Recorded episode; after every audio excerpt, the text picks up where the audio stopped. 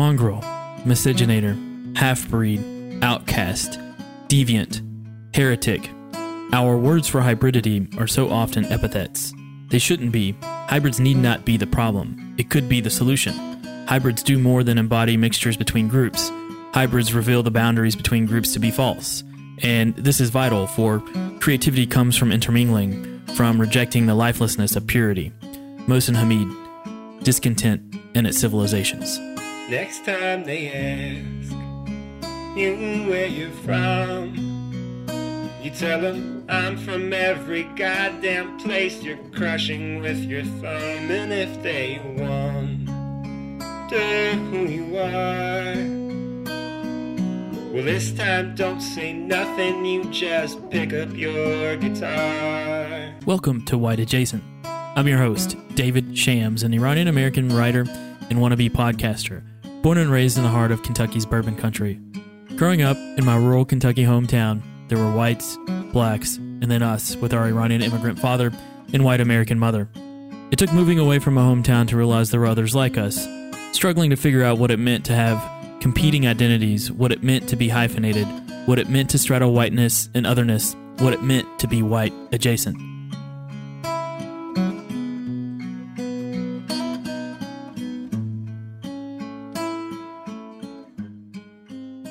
On this episode, I'm joined by Jamal Abdi, an Iranian American activist living in Washington, D.C. Jamal and his siblings grew up in Seattle with his Iranian immigrant father and American mother. He spent much of his life navigating the challenges being white adjacent and is now the president of the National Iranian American Council. Welcome to the show, show Jamal. Thanks for having me on, David. Awesome, fantastic. Um, guess I'll start by asking you what it's what would it, what it was like growing up being Iranian American in Seattle. So I don't know if there's anything specific about Seattle from my experience. Um, you know, my dad came to uh, the states uh, and, and originally was in Pittsburgh where he met my mom, and he came here with like a bunch of his friends. It was a whole, you know, like posse of these Iranians uh, with like big afros who would all walk around campus arm in arm, mm-hmm. and they all, or at least a lot of them, ended up then moving to Seattle. Um, and there's actually a pretty decent size uh, Iranian American population in Seattle. I don't know why that is. Mm-hmm. Um, was this before or after the revolution? So this was just before the revolution. Okay, cool. Yeah, got it.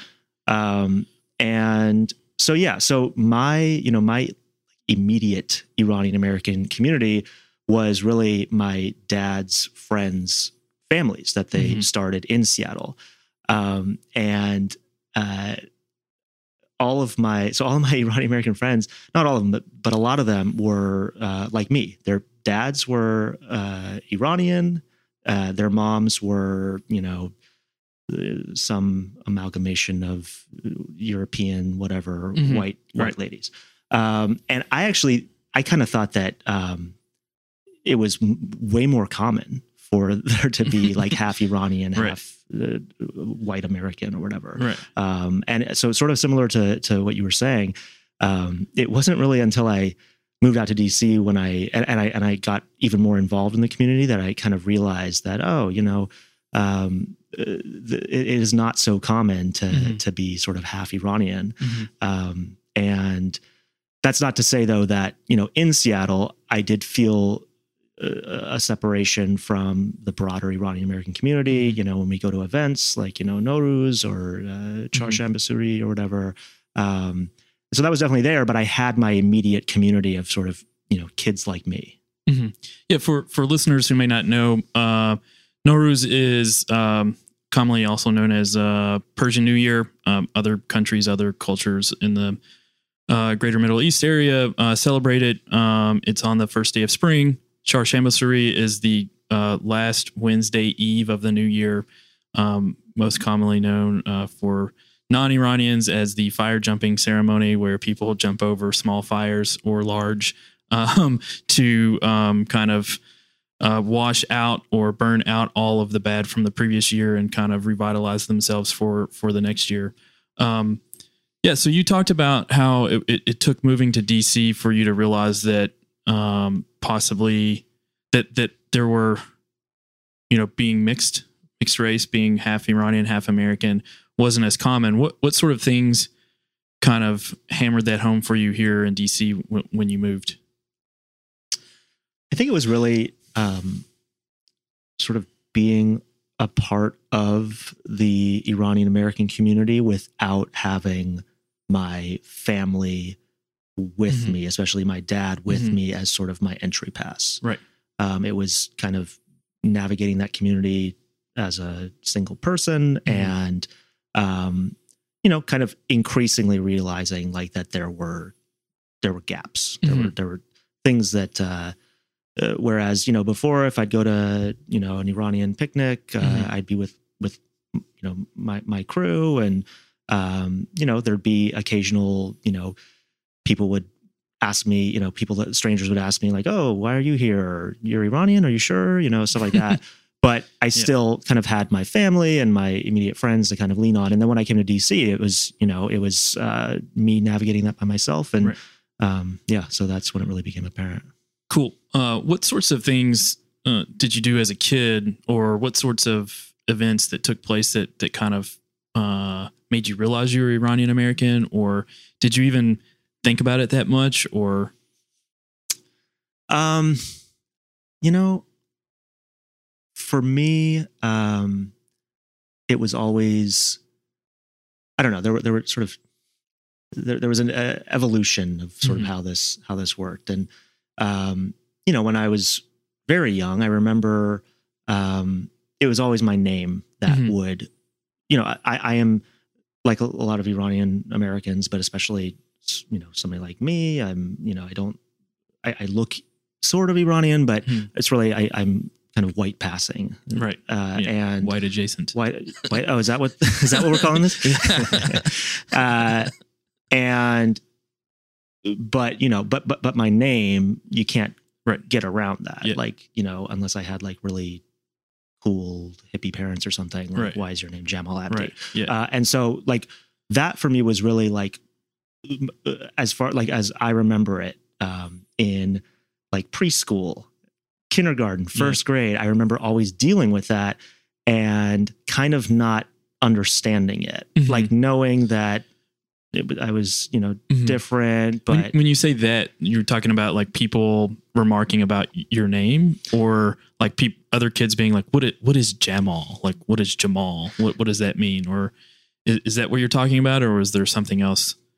So there like I, I vividly remember in in um I think it was preschool when I lived in Pullman, Washington, Okay. which is the Which is where Washington State is, right? Yes, it is. Right.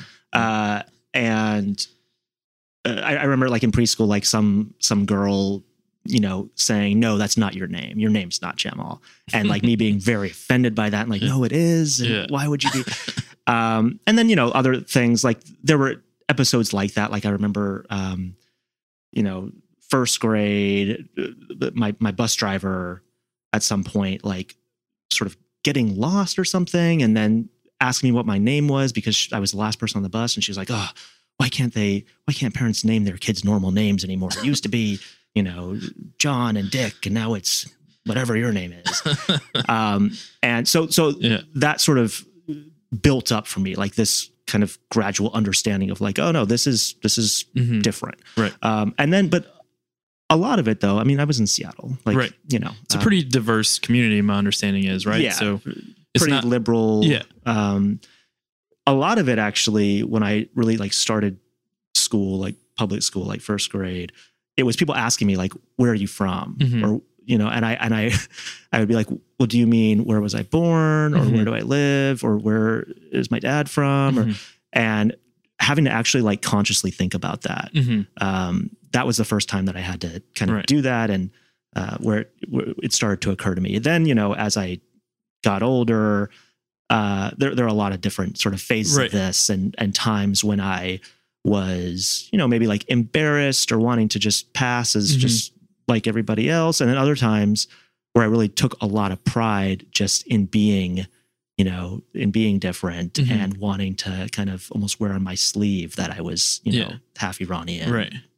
Yeah. So uh, you've talked before uh, offline uh, with me about how uh, think you talked about how like it was your mom who would come to like school and like give presentations about Nowruz or what certain things in the Iranian culture meant. And then like that kind of transitioned into you having to explain things that happen in Iran or like what Iran is about or whatever, something along those lines. Um, can you like go into that a little bit more and like kind of explain those situations and like why it was your mom and maybe not your dad who was doing the the presentations about Nowruz or Iranian culture? Yeah. Um, so you know, my my parents' uh, situation, like my my dad worked, and then my Mhm. mom um, was a stay stay at home mom, and then also you know became a teacher and did Mhm. some other sort of like volunteer stuff. And so she just you know she uh, loves kids, and Mhm. you know when there would be opportunities to do like uh, I don't know show and tell or bring Mhm. your parent to school day or whatever it was, she'd be the one that would come in, and a lot of times it would be to to share this you know unique uh, Mhm. element of our our culture and I, our Mhm. identity, and so she would uh, be the one who would uh, you know talk about the the haft seen uh, for for the Iranian New Year and things like that. Um, and I don't know, as far as like me having to explain stuff, um, the main thing that I had to explain as a kid was how to pronounce Iran. Yeah, right. There That was- happens way too much. I like to think my like the my first uh, experience with like activism or you know speaking truth to power Mhm. was in third grade when we were singing like our, our music class was singing a Raffi song you know Mhm. Raffi the kids singer and it was this song about it would just list off countries like you know like uh Japanese people come from Japan Mhm. English people come from England and then there was a line uh uh, I- Iranians come from Iran Mhm. and they all live in America. So this like nice, you know, melting pot Right. song. But as a class, we were all singing this together. And I'm just like, we can't say Iranians come from Iran. That's not how you pronounce it. And so I, after class, Yeah. I mean, I was a shy kid, but I go go to my music teacher and I'm like, hey, like, it's actually pronounced Iran, you know, blah blah blah. And she actually said, well, that's how it's pronounced in the song, so that's how we're singing it. Oh, wow. And that was that was it. That was it. That was it. And so, you know, from that moment forward, I decided I'm going to be a, an activist for Iranian Americans. Yeah. Not really. nice. Awesome. Um, so uh, you've also like, I think in our previous conversations, you mentioned um, talking about like you just felt like you were like an average uh, American kid, and then like you, um, your family came to visit, and then ended up staying with you, your dad's family, and then there was some like realization there that through that interaction that you started to realize that like you're not like the rest of your like white friends.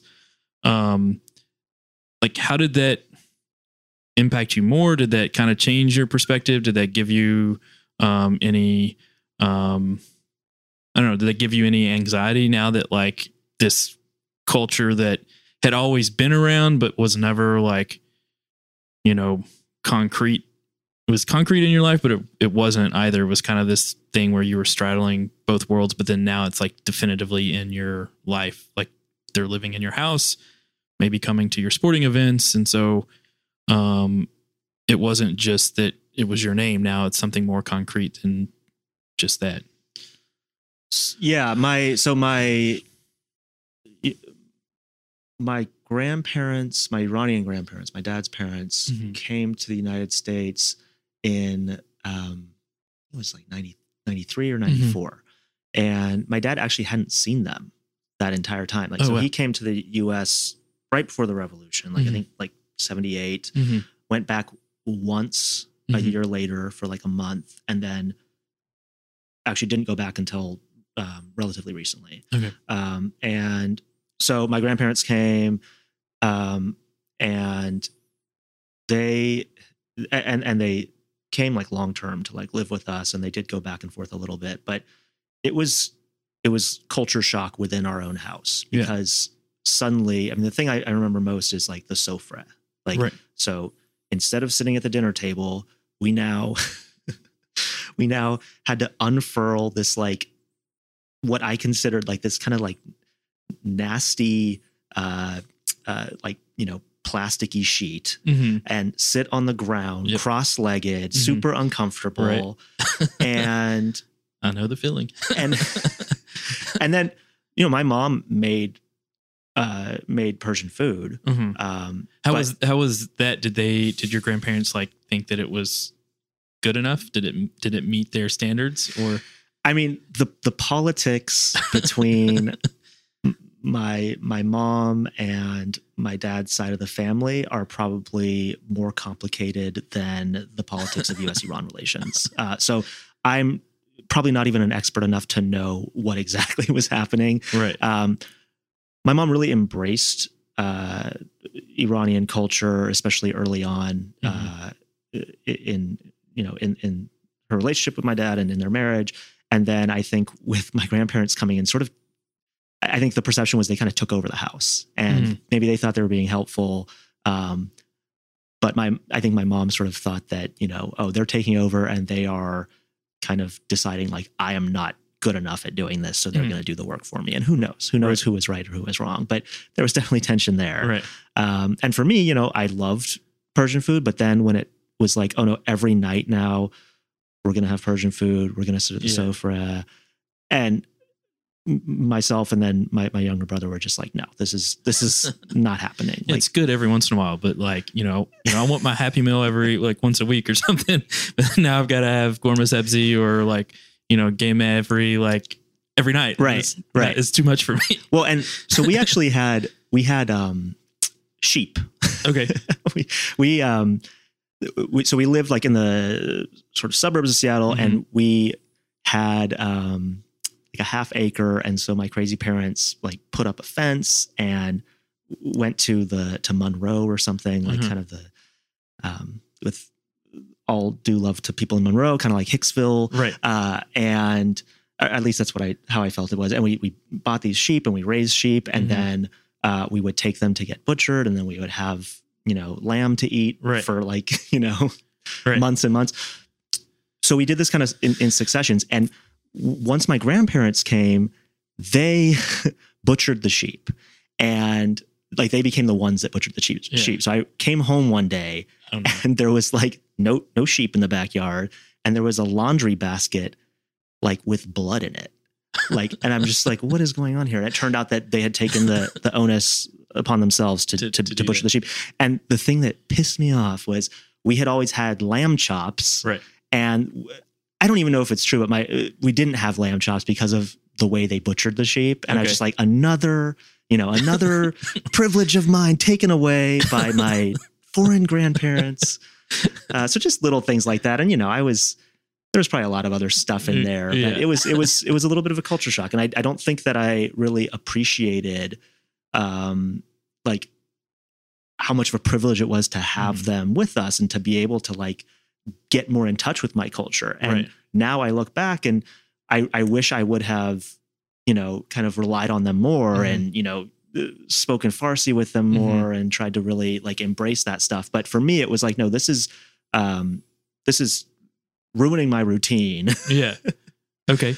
You've talked. You and I have talked a lot offline, um, just in general over the the course of the last eight years since we've known each other about you know language as a barrier uh, to entry into the Iranian community in DC and and across the country. Um, and you know you hear from other Iranian Americans who are like us who didn't really grow up with the language skills, and we kind of feel out of place when we go to Iranian American events. Um, you know, how has that uh, affected you?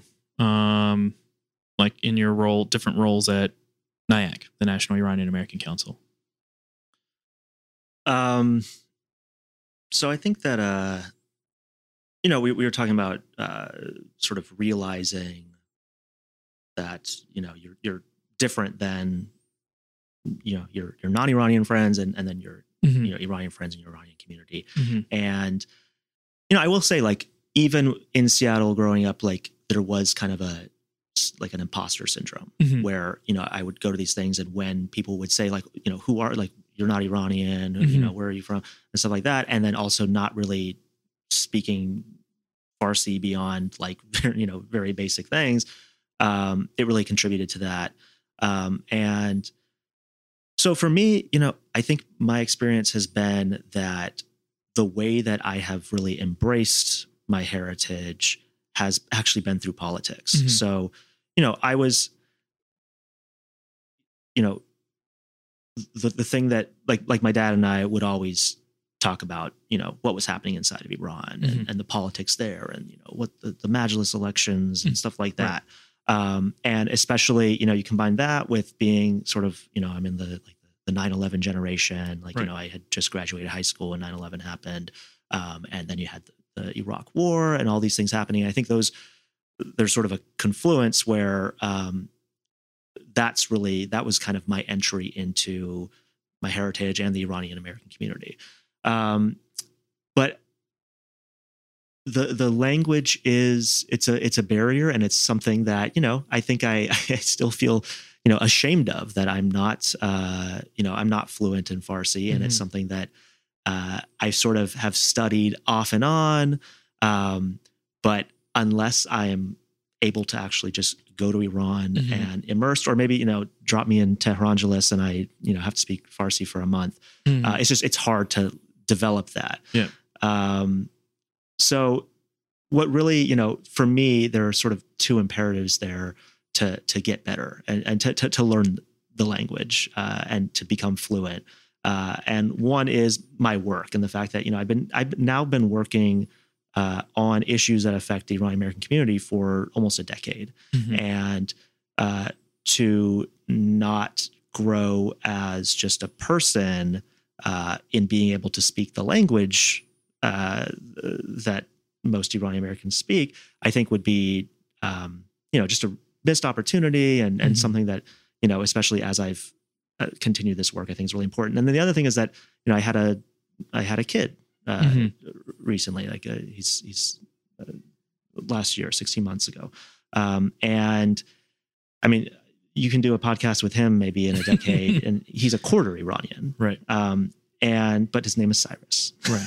or or Cyrus, Yeah. uh, or Kurosh. He still has the last name Abdi and will pass that on presumably to his kids as Yeah. well. So I think you've talked about your name being a um, indicator, right? And so that's always going to be passed along. And so having him at least be knowledgeable of his Iranianness I, I feel, uh, understand what you're saying in, in that regard. Yeah, and almost like I don't want it to just be a novelty, Right. Uh, and I think that this experience that I had growing up was that at times it was just a novelty, and it was sort of something that it was cool to be different. It was cool to kind of have this thing, but to not really know it and be immersed in it, um, I think is just it's uh, it's a missed opportunity. And so Mhm. for him, I, I, I you know, I'd really like for him to pick up Farsi, you know, early. Mhm. And I look at like I have like my siblings. My sister was actually um, born around the time that my grandparents came to the United States, and so she was, you know, they were her babysitters and her her nannies, and so she, you know, learned how to speak Farsi Mhm. um, just through that experience. And so uh, I, I hope that I can do the same with Cyrus. I'm not doing a very good job of it, so uh, I may have to leave him with my grandparents for, for a couple months so he can pick Or it up. you can get a, an Iranian nanny to who speaks Persian to, to That is a good idea. I Yeah. had not even thought about that. That is an amazing idea. He Yeah. actually his nanny is uh, or his his babysitter is Syrian. Okay. and so my mom thinks that he is picking up Arabic, but Yeah. it's just like baby talk. Yeah. she doesn't really. That's probably true. um, I guess we can talk about like you mentioned 9-11, you you mentioned the Iraq War, you mentioned being in college and and like turning to activism, I guess, uh, as uh, a way to like approach your heritage. Um, like, did you uh, experience anything directly from those events that that caused you to to like become more active or was it just a a sentiment or a feeling that you picked up in the the ether of society i guess I don't have really, you know, egregious examples of discrimination, Mhm. uh, post 9 11 stuff uh, necessarily. I mean, there were times where I remember in Vancouver of all places, which has a you know really vibrant Iranian Canadian community, um, somebody like insulting my grandmother because she you know wears a hijab, some some non-Iranian, and feeling you know very Mhm. um, you know very triggered by that. But I think that um and, and there were other you know there are other other little things and you know um even before 9-11 you know little things but for me i think what it really was was actually um it's sort of like being being mixed Mhm. is it, it's a it's a pathway to empathy Mhm. of being able to it's almost like being able to you know hold uh hold two thoughts at the same time is Right. like a measure of i guess a measure of intelligence but i think it's sort of a measure of empathy being able to actually understand these different worlds and so you know 9-11 happens the iraq war is happening and i think you know a lot of the country was sort of galvanized around a single idea Mhm. um, and I think for me to be able to kind of think about things from the perspective of my family in Iran Mhm. and like being not necessarily a part of that and kind of trying to see all sides of that, um, I think that's really what what informed my um, my like politi- politicization um, after those events and really viewing like U.S. foreign policy through a lens of how that impacts uh, people in the Middle East Mhm. and and people inside of Iran and and what that all means instead of just thinking about it in this sort of like nativist way of like well you know I'm an American damn it and you Mhm. know these colors don't run so we're going to go bomb a bunch of people Right. it's like well you got to think that through a little bit and Yeah. actually understand how other people uh, are impacted by that Yeah. Uh, I'm going to switch gears a little bit. You you mentioned in, in in conversation before that you felt the most you felt out of place was going to a church with your mother.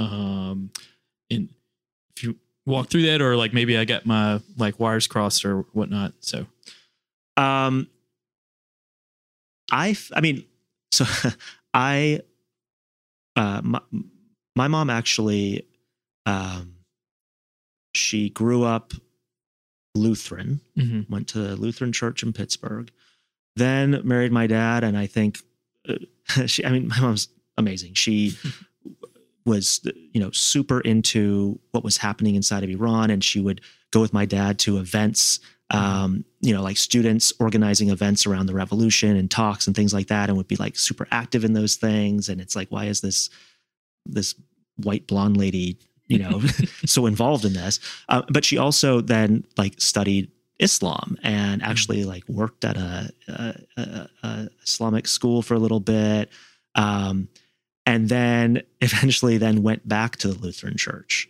And through this all, her kids were with her. So like Mhm. w- I, I when I was young, I uh, went to mosque. Mhm. Uh, then in elementary, I my mom got on her Lutheran kick, and I went to church Mhm. um, and and there were other things where I would go and I sort of was just like, this is not really home for me. So I would go to church, and then we also we did go to Farsi school a few Mhm. times, and both of those experiences, I felt like I don't really belong here. I don't necessarily have a lot in common with the people uh, around me. At church, it was all mostly very white, like very white people, Yeah. if I can say that. And then you know, at, the at Persian school or at the mosque, it was there. There were there were no white people. Mhm. Um, and uh, so yeah, so the irony there, the the sad thing there is that you know, just like my Farsi is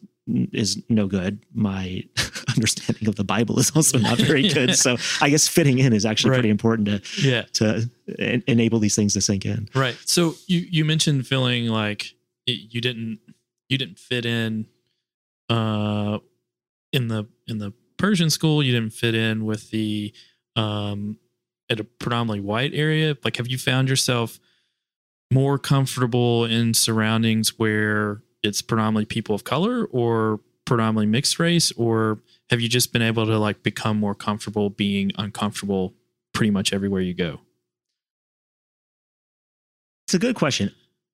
I don't like, like and, and when we talked earlier, you Mhm. asked me, you know, like in high school, who did Mhm. I hang out with? Right. Like, was I, did I hang out with uh, w- was my crowd, you know, people of color? Was it white kids or whatever? And I never really like internalized, you know, oh yeah, oh yeah, like all my friends were, you know, all my friends, not all of them, but a lot of them, like their parents were uh, foreign born um, uh, and stuff like that. But I think what it really is, like for me, is going back to the the kind of like the empathy thing, Mhm. and like I'm most comfortable kind of in situations with nuance where Mhm. it's not like necessarily tribal or nativist. It's not like, you know, like like I, I in high school I hated like pep rallies. Like I just can't sit Yeah. there and like cheer Right. blindly for a team. Like Right. I want to know about all the teams and like Right. what's good about them and what's bad Yeah. and like how do you do those things. And so I think it's the same thing with like people. Like I think if it's something where we're organized around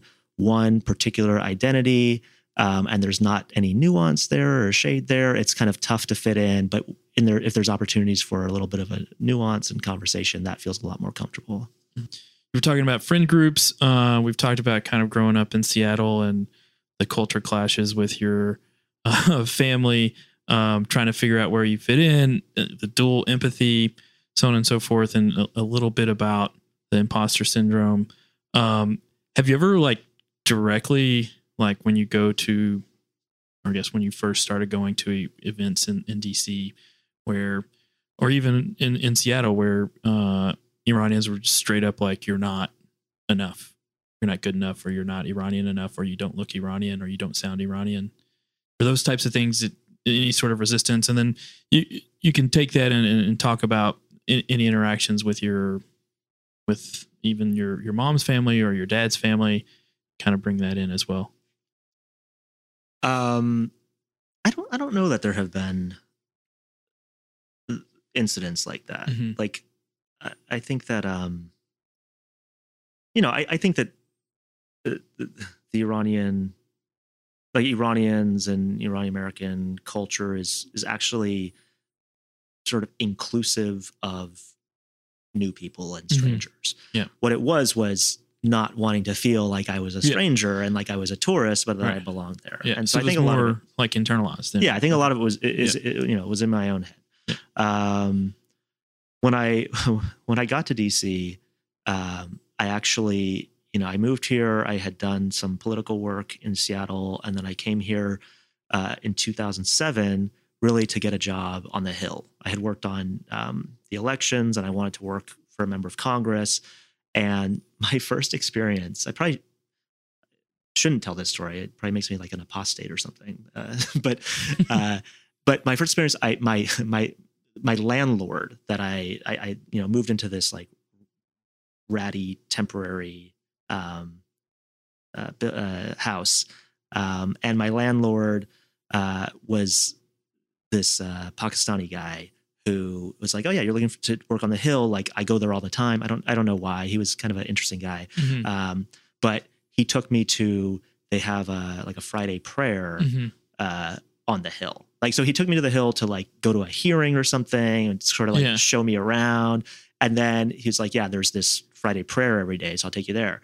And I was sort of just, you know, I was like, "Eh, I don't necessarily feel comfortable. Yeah. You know, I'm, I'm not really, you know, I don't really consider myself Muslim, but, Yeah. but, you know, why not? Why not? Yeah. Uh, and so I went, and the people there were like super inviting, Yeah. and you know, like, yeah, we'll help you find a job and this or that.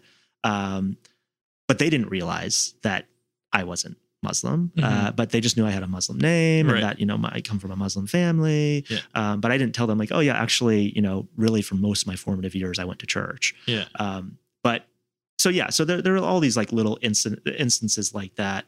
But I've never, I don't think I've ever faced like outright, you know, like you don't belong here from the Mhm. Iranian community. I've had, you know, I- among friends, you know, jokes about like, oh, you know, Jamal's the Sefid or you know, Mhm, right. Bacha Amrikai. um, but And Sefid means white, and Becha Amerikai, right? Means like you're an American born Iranian. yeah, and you don't have the same experience. There's like a negative connotation depending on the context, right? So, Yeah, I, I mean, I, I think the only place where it would be negative is, um, and is in the notion of, you know, my the work that I do. right. Yeah. How can you claim to, you know, speak for Iranians if you are, you know, you're not really Iranian. Right. That's why I don't speak for Iranians. Right. you know, that's why that's why for me it is I think in general if you are in the United States there are a lot of Iranian Americans who want to claim to speak for the Iranian people and things like that. And for me, that's a fine line regardless. But Mhm. I'm also very aware of that line because, you know, I, I you know, I, I'm I'm not Iranian. I'm Mhm. Iranian American, and that means a lot of different things. Yeah. But that means, you know, I can speak for myself and I can speak for like-minded people. Um, Mhm. But that's where that's where it ends. Yeah. Do you feel like um, your activism or um, talking about your Iranian Americanness has, I guess I, the only term I can think of is consequences, like um, where you talk about being Iranian American, that it could close some doors or opportunities for you. I know, like your your work it is with Iranian Americans, so it's really not like it's beneficial to talk about your Iranian Americanness, but maybe in like previous jobs or in um you know just like personal setting interacting with other people? Um, well, you know, anytime that I've been in the process of applying for jobs, I've wondered, like, you know, I think there was a there was actually a study around the time that I was transitioning out of my like the political work I, I did right after college and looking for more of like my my next career and uh, and eventually coming to Washington, where the study came out that said uh, that there they you know there's d- discrimination against certain types of names, Mhm. um, and I think you know Jamal was like at the top of the list, Right. And um, so I, you know I would wonder like, okay, is is that should should I actually? I actually for a while on my resume put you know Jamal Dryden Abdi. Dryden is my middle name. It's like an English name. Yeah. Like, and look, like, yeah, I, uh, quite frankly, it was like signaling to people, you know, Yeah. like, you know, oh, I'm not scary, you know, right um, which, you know, I kind of, I kind of regret feeling that way, but you know, that's, that's sort of how I felt. Um, then when I, when I did work on the Hill, um, you know, there were, there were actually some groups, um, like I remember, uh, what was what's the group called? Uh, some like hard right pro Israel group um, who it became clear like kind of didn't want to didn't trust me or didn't want to deal with me or Right. had or, or wanted to kind of cast aspersions. And so they would you know any every time they'd come in they'd be like well where are you from? Mhm. and i tell them oh i'm from washington state. Um, so there was stuff like that. Um, and you know i think on the hill like that that is a big issue like dealing with um, a, a lot of offices do actually have staff like they, they have like jewish staff members deal with pro-israel groups that's Mhm. like a real thing Right. um, and uh, so so i think like that was an instance where it did seem like oh because of my heritage like i'm not trusted to deal with certain kinds of issues uh, and then kind of going back to your last question you know the one form of discrimination i do uh, I, I get a lot of which i just kind of laugh at um, when, when we send out emails you know i Mhm. send out a blast email to a big list and i'll get presumably um, non-iranians who are you know whatever disagree with us or whatever who will tell me to go back to iran Mhm. um, Yep. Which like, well, that's going to be hard for me. And, uh, and then, um, and then I, I do get from Iranians. They they say I'm I'm Arab. Like you're Oh. you're you, because of my name. You know, Right. it's a it's a you know it's Jamal Abdi is technically like an Arab name. right And so like, oh, you Arab, you can't talk for Iranians. And so that's like it's kind of funny. Like that discrimination among Iranians is actually it's pretty heavy pretty pervasive. Yeah, one hundred percent. Um, you've talked uh, before about wanting to go to Iran and that kind of being a. Um, I, I don't want to call it number one on your bucket list. I know it is on mine, and that it being like something that that is. uh, I don't know if it want to call it a driving force, but it's something that's up there that you want to do that you um feel like maybe maybe I'm putting words in your mouth that like it, you don't feel you wouldn't feel fulfilled in your life if you don't go. Like, is that still like pretty pervasive? Is that driving you to continue doing the activist work or? Totally. Yeah. Um, so I, I haven't been to Iran, and when I was like growing up, um, for a while there was the issue of, you know, my my dad would have needed to like you know pay to not Mhm. have to fulfill his military service. Yep. And so we didn't go because of that. And then kind of when things started opening up and a lot of my friends started going to Iran with their families, we my, my dad kind of promised, "Oh, we'll go we'll go next spring, we'll go next summer." Um and it just it just never happened. Mhm. And it was sort of the same thing as like, you know, my dad and my family being my entry point into Mm-hmm. Iran and Iranianness. And so I kind of just waited waited for him to to make that happen. And it Yeah. didn't happen.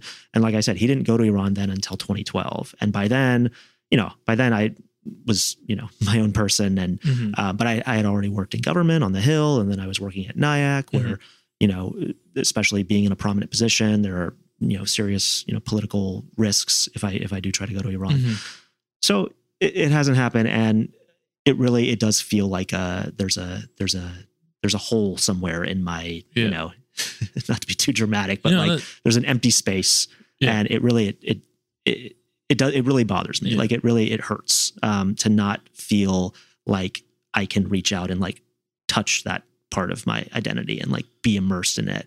And it also for me kind of feeds this you know this feeling of like wanting to be able to connect by giving back and like by you know uh, you know thinking about the needs of you know my my family and their friends inside of Iran Mhm. and like in lieu of actually being there I can at least be mindful of them and like work over here to make sure that you know our foreign policy and things like that aren't making their lives worse Mhm. but then my real like ultimately what what really motivates me is the prospect of being able to you know visit iran with my dad and my son Mhm. um, and to be able to share that with with my son but then for my dad to be able to share it with me as well and for me to be able to experience that and that really it, it is a matter of like you know i'm i'm in too deep now like i've i've done the Mhm. the the work that makes it difficult for me to do that so how do i actually make things right so that we don't have these political tensions and I actually will be able to make that trip.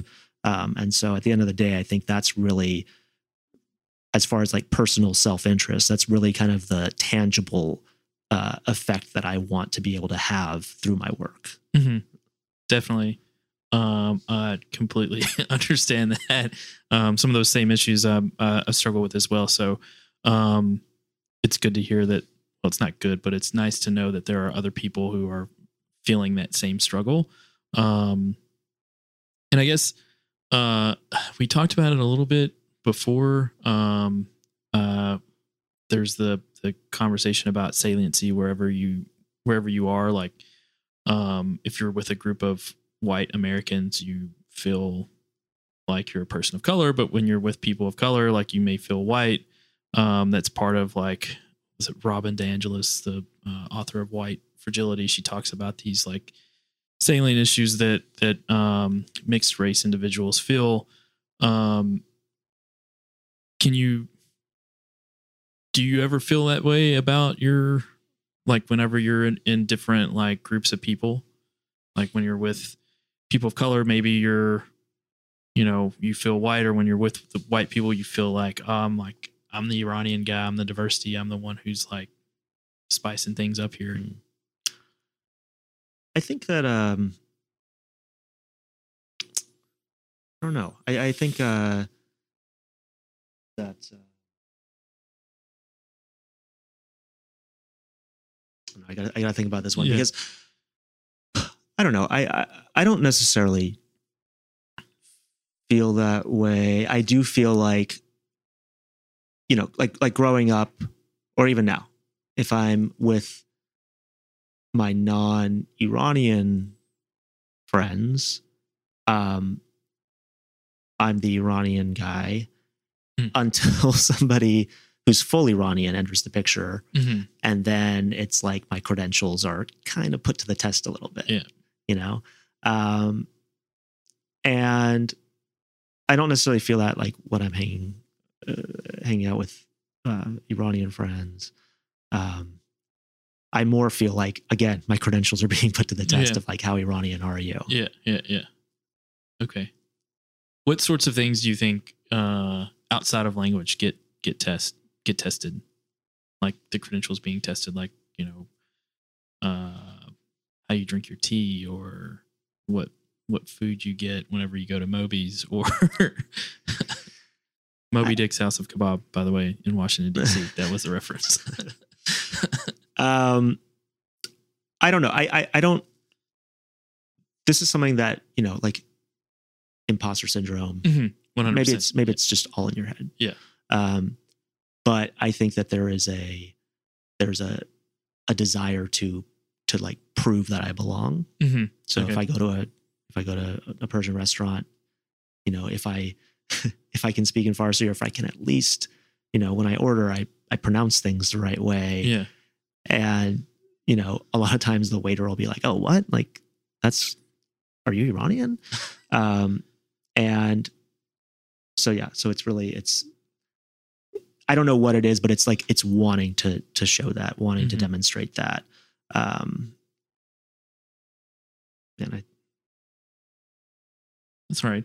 There's Yeah. no worries. I think that explains it. Like you're just like trying to prove yourself, unless you have another thought that you're formulating. no, there was something else. I I, I kind of lost my train of thought. There was um, I, You lost it. That's I all mean- right. I'm assuming this isn't live. No, it's not live at all. But we're probably just gonna play it live. So Oh, fantastic. I should have it's asked. got to no. It's got to be like we're gonna. You know, we want to make it real for people. So, um, but that's fine. Like there are a lot of things that like you can't explain the feeling that you feel. You're just like I walk into this space and it's like I'll be honest. Walked into NIAC the first time and I'm like, all right, this is this is the space I've been looking for for a long time. You know, like Yeah. I didn't have this opportunity to be to explore my Iranianness, and finally I get here. Here's this space that's really welcoming and open, and you know I can be that person accepting my Iranianness. Mhm. Um, and I didn't know, I didn't know that there was an opportunity to have a different feeling about it.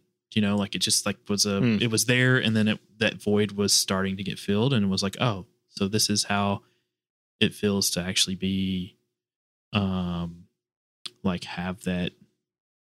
we call it thirst, that hunger to be a part of something that you Yeah. haven't been able to be a part of. Yeah. Um, And I think that's something, I mean, it's not, I think there is sort of the like, you know, racial or ethnic um, issue of like, you know, Mhm. being half Iranian. But I also, I think for a lot of, uh, you know, Iranian, you know, second generation who are born here, mhm. who have had the same experience Right. where, you know, maybe they connect to their heritage through some of the things that they would do with their parents, but they weren't necessarily themselves Mhm. Personally involved. Their parents were still the gateway for that. Mhm. And then they, you know, and I think that's what like what NIAC, part of what we're doing is sort of um, figuring out what that experience is of being Iranian American. What does that actually mean? And, you know, in 50 years, is there going to be such a thing? Or Mhm. are we all going to be just like so assimilated that it's just, you know, a last name um, Right. or something like that? Or is there something that does bind us together and that does make us, you know, of Iranian descent that we hold on to, culture, language, politics, whatever it is. Um, so navigating that, I think, is like a really important and and uh, something that hasn't necessarily happened yet. Mm. That we're we're sort of working through almost. Yeah. Definitely. We we've gone through several minutes here of uh, intense questioning and um, deep conversation. I'm going to try to make it a little bit more lighthearted here. Um, Yeah, is my is my therapy session over? uh, it's never over. um, uh, one session is not enough, at least according to my wife, who is a psychiatrist. And Oh, I, now I see where this is coming from. exactly. Um, anyway, so I wanted to ask some like kind of fun questions to like round out each uh, of the interviews that I do. Um, yeah. So, what's your favorite home cooked meal? Could be Persian, could be American, could be you you cooking it, your mom cooking it, your wife cooking it. Wow. Oh my God, that's such a hard one, David. uh, I mean, you know, I'll, I'll say Um, gosh, I would say ghormeh sabzi, but my mom never made ghormeh sabzi. Okay. Um, so she would make koresha karafs, which is like a stew with uh, celery, which is my Okay. favorite food growing up. Yeah. But really, my favorite food is my mom's lasagna. nice. Awesome. Fantastic. Uh favorite Persian restaurant could be anywhere in the country or the globe. This might be blasphemous for some. I think Moby Dick's House of Kebab has the best uh, kubide kebab in uh, in America. That that's The best that really. It's that's the always marker you're putting juicy. I'm sure they slather with tons of butter. It's the best. It's the best. Okay. All right. Which one do you go to in, in DuPont, or do you have other ones that you? I actually, so I recently moved to the suburbs Mhm. of Virginia, and there's one pretty close to me, Okay. which is very dangerous. Is it better than the one in DuPont, or have you found that they're similar in terms of quality control? You're trying to figure out why I think it's the best kubide in America. yeah, I think, I think it's the same. I think it's same. I think it's the same across the board. Yeah. Okay. Yeah. Uh, when you go back to Seattle, what's your like? What, what are you looking for? Like rest forward to like restaurant, bars, food. okay, this is Your mom's cooking now. maybe this is my my uh my father-in-law is a chef my wife's family is in the Yeah. food industry um and so this is like very pedestrian of me Yeah. but my favorite the thing i look forward to most when i go back to seattle other than my family and the you Yeah. know the nice scenery and everything is teriyaki chicken Teriyaki there's chicken. teriyaki chicken in seattle like every strip mall has a teriyaki chicken joint okay. and they don't i don't know i've never had it anywhere else in the country Uh-huh. when i came to dc i mean it was like you know in college it was like my go-to hangover food Right. and it was a rude awakening when i came to dc and realized that they don't have teriyaki chicken like they do in seattle Is there a specific place you go to, or is any every place?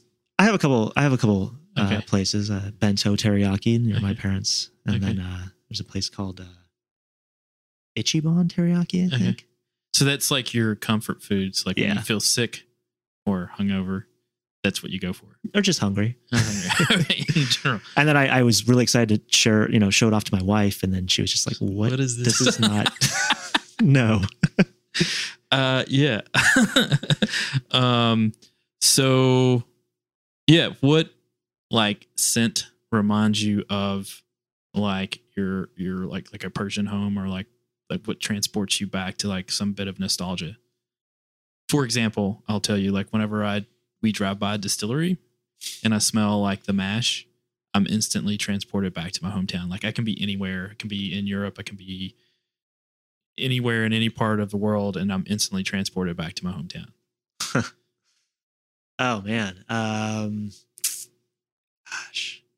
I mean, I think I think in Seattle the the air just kind of tastes different.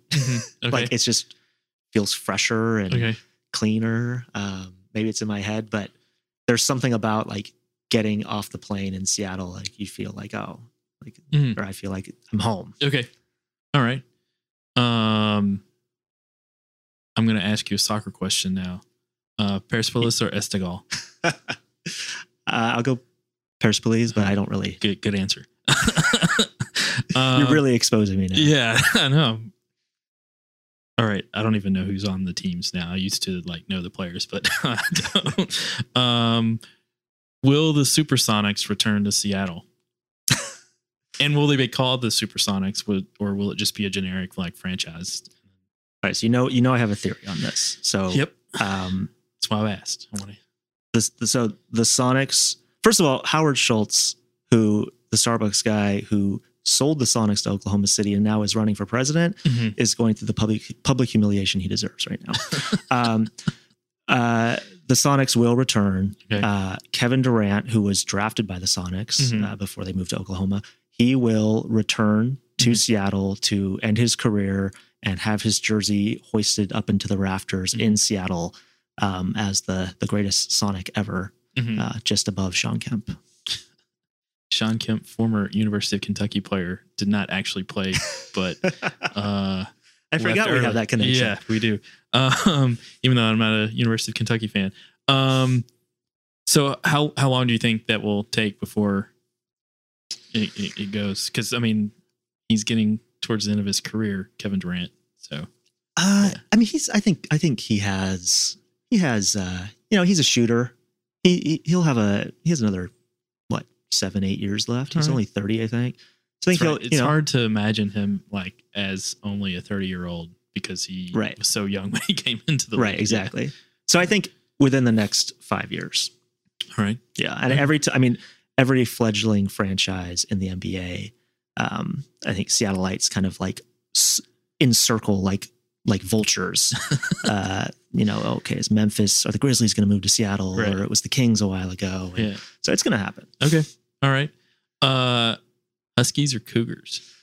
Uh, I am a UW alum, Okay. so I got to go Huskies. My underdog sensibilities, though, and the fact that like my brother went to Wazoo, and my dad actually went to both. My mom actually went to both.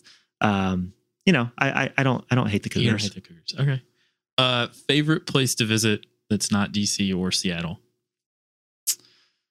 Uh, favorite place. So it was San Francisco, and then I lived there for six months and realized that it's just LA with computers. Um, gosh, I mean, I guess I'll just easy like Miami, Miami. Okay. All right. the beach. the beach. Okay. Um, you're a basketball guy clearly because you're a big Supersonics fan. Uh, and I've seen you play a few times. Pretty good. I don't have it. I don't have a like any analysis ability whatsoever. So I think the last time we played was at least five years ago. Yeah. things have uh, declined the steadily. Constance, yeah. Um, so I want your take on the debate: uh, Jordan, LeBron, or Kobe. Ah, well, uh, Kobe, we can just remove from the conversation. I mean, All right. I, Some I, people insert him. There. I know my my wife's my wife and her dad are devout Laker fans, but Yeah. more than anything, Kobe fans. Okay. Um, I am a de- devoted LeBron fan. Okay. Uh, I actually, I mean, I, we can't be friends. I it's so it just goes up and down with Yeah. LeBron. Um, but so yeah, like when the Sonics left, I decided, you know what, I'm just gonna uh, LeBron. I like LeBron. I'm just gonna become a LeBron fan. okay. And so when LeBron went to the Lakers, I was really excited because I don't like Laker fans. Mhm. Um, I don't like the the Lakers, and so I figured, you know, uh, it's a win win if LeBron takes them to the playoffs and does well. That's good for LeBron. If he doesn't, hmm sorry Lakers. Um, but I I just it's it's Jordan. It's Michael Jordan. Yeah. Like there's just there's no comparing. Like Michael Jordan never missed the playoffs until he came to the Wizards. Michael Jordan like didn't have there were there were no like NBA Finals choke moments for Michael Jordan. Like, Yeah. Michael Jordan is just a head above the rest of Yeah. them. Okay. Awesome. Any anything But I love else? LeBron. Yeah. Yeah, LeBron's great player, no doubt. Uh I'm definitely I think we both grew up at the same time, so like it's hard not to be a Jordan fan. So, Right.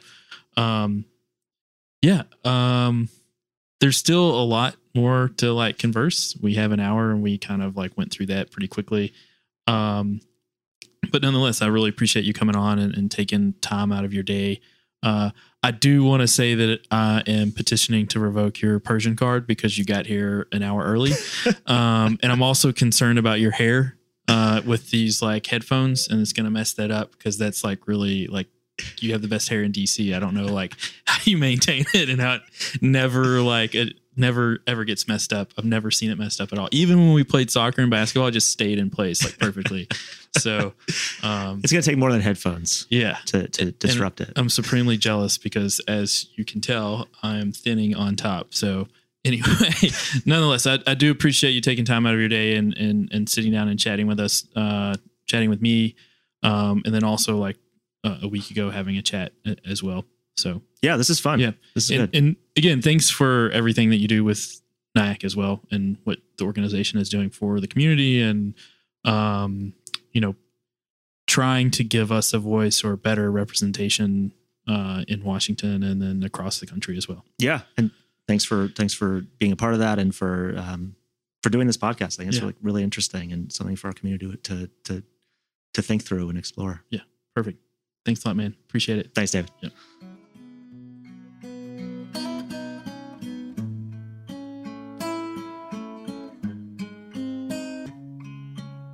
Part of what makes these interviews so fascinating is that they both confirm and dispel some preconceived notions about who I'm interviewing. But on top of all that, they can be therapeutic for everyone involved. I've known Jamal basically since I moved to DC. He was my boss when I interned at the National Iranian American Council. We played soccer together on a few Saturday morning leagues and spent one afternoon several years ago on the hard court making fools of ourselves. That said, we never delved into his childhood, nor did I know much about his dreams for his son's Iranianness to be more than just a novelty.